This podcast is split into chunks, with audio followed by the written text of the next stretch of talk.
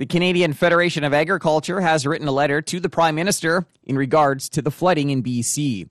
Here's President Mary Robinson. It's resulted in a lot of interruption in supply chain, both highways and and uh, rail lines, and then of course just the obvious impact on the ground, in particular in the Sumas Valley, with uh, with so much dairy and chicken and, and mushroom production in that area uh, we're getting into what we immediately everyone thinks about uh, uh, food security, uh, and I think everyone in agriculture quickly pivots to animal welfare. So we know that uh, feed stocks in that area are certainly uh, depleting, if not depleted. there was a lot of relocation of animal and, and feed and relocation of animals and, and feed that had to be left behind in, in flooded barnyards. So uh, we're asking government to uh, to recognize this and to make sure that uh, that feed, animal feed, is given priority uh, once we get those uh, those routes into BC by road and rail kind of temporarily reestablished, which we hope is going to be you know quick, but it's certainly a dangerous situation. The ground is anything but stable at this point as well as any feed that would be available in the port of Vancouver, because we know that there will be some sitting uh, certainly on the shoulder of the port. So look um, to recognize that that has to be a priority. And uh, also, uh, we're, we're going to be looking for uh, government to quickly trigger AgriRecovery uh, so that we can we can start helping these producers and um, give them some peace of mind in this horrible time and uh, start to recover uh, because these are obviously uh, fairly significant components of uh, the economy and, and, the community in British Columbia.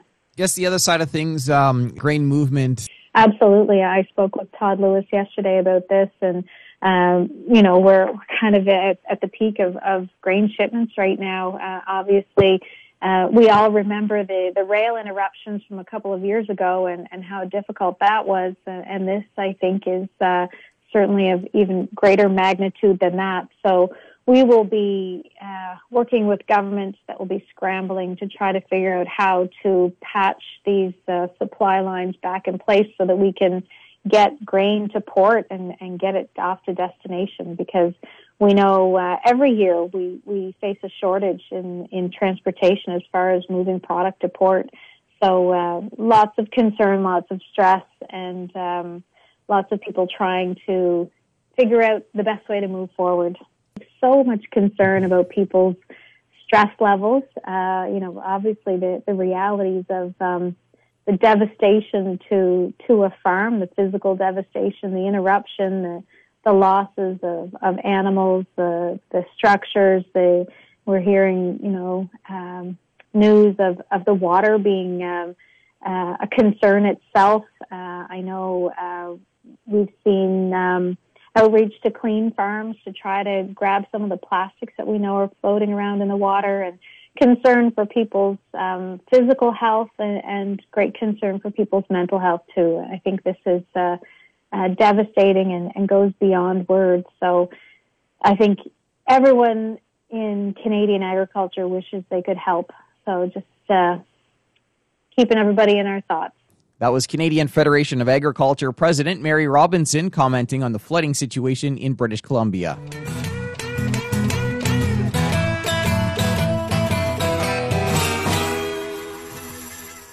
Joining us now with an update on the BC dairy situation is Holger Schwichtenberg. He's a dairy farmer and chair of the BC Dairy Association. So the latest is that on Tuesday we had those 60 farms in the Sumas Prairie were given the evacuation order. An evacuation order means you must leave family, farmer, and all the animals if possible. And that took place Tuesday, Wednesday. Um, since then, and although a lot of those cows, for example, a lot of there's 30 at my farm, and in the Chilliwack Agassiz area, they took as many as they could. There still are animals on the Sumas Prairie. Now the, the task is to get them food and water and then at some point when the waters hopefully recede somewhat, that they can get transporters in there to get the rest of them out of there. But it's still a lot of work to do. Yeah, I guess just talk about you know where where those uh, cows are going and, and, and how they're being moved. So most of the cows were moved um, truck and trailers, you know, ten or twelve cows at a time, and it was just an incredible phone um, well, would parade's the wrong word, but phone call campaign. How many can you take? Can you? So you know, myself, I agreed to took 30. We're going to drive some cows off. We're going to make room. We've got some at another old barn. We've got some hay feeders there. So you people are moving heaven and earth to accommodate these cows because they need to go somewhere. And the food and water situation, um, how's that been? So again, that's probably going to be looming in the next couple of days. Right now, farms like myself, we still have inventory, and we're again we're we're sourcing food from outside, feed for the animals. The other problem is, Corey, that the three highways from the interior leading down to the Fraser Valley right now are not impa- are impassable.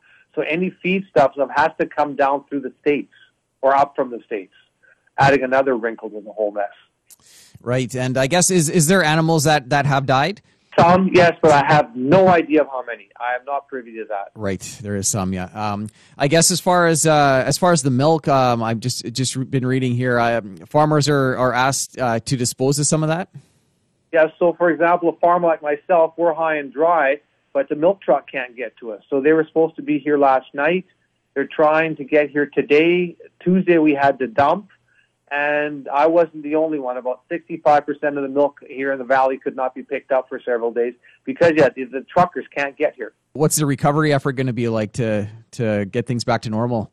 Well, we're going to take it one step at a time. I think the first step is to get the animals that are still out there cared for, make sure they've got food and water, and get them out of there if we can. And yeah, at some point, help with cleanup. And I've never experienced anything like this before. I don't have any idea of timelines but one step at a time. Right now, let's take care of the cows, make sure we have feed for them, and then we'll then we'll go on to the next task. The, the support of the farming community, the support of you know, farmers in the rest of Canada, offering up what can we do, how how can we get, what can we do for you, and, and then just you know texts and notes and letters of you know sympathy and understanding.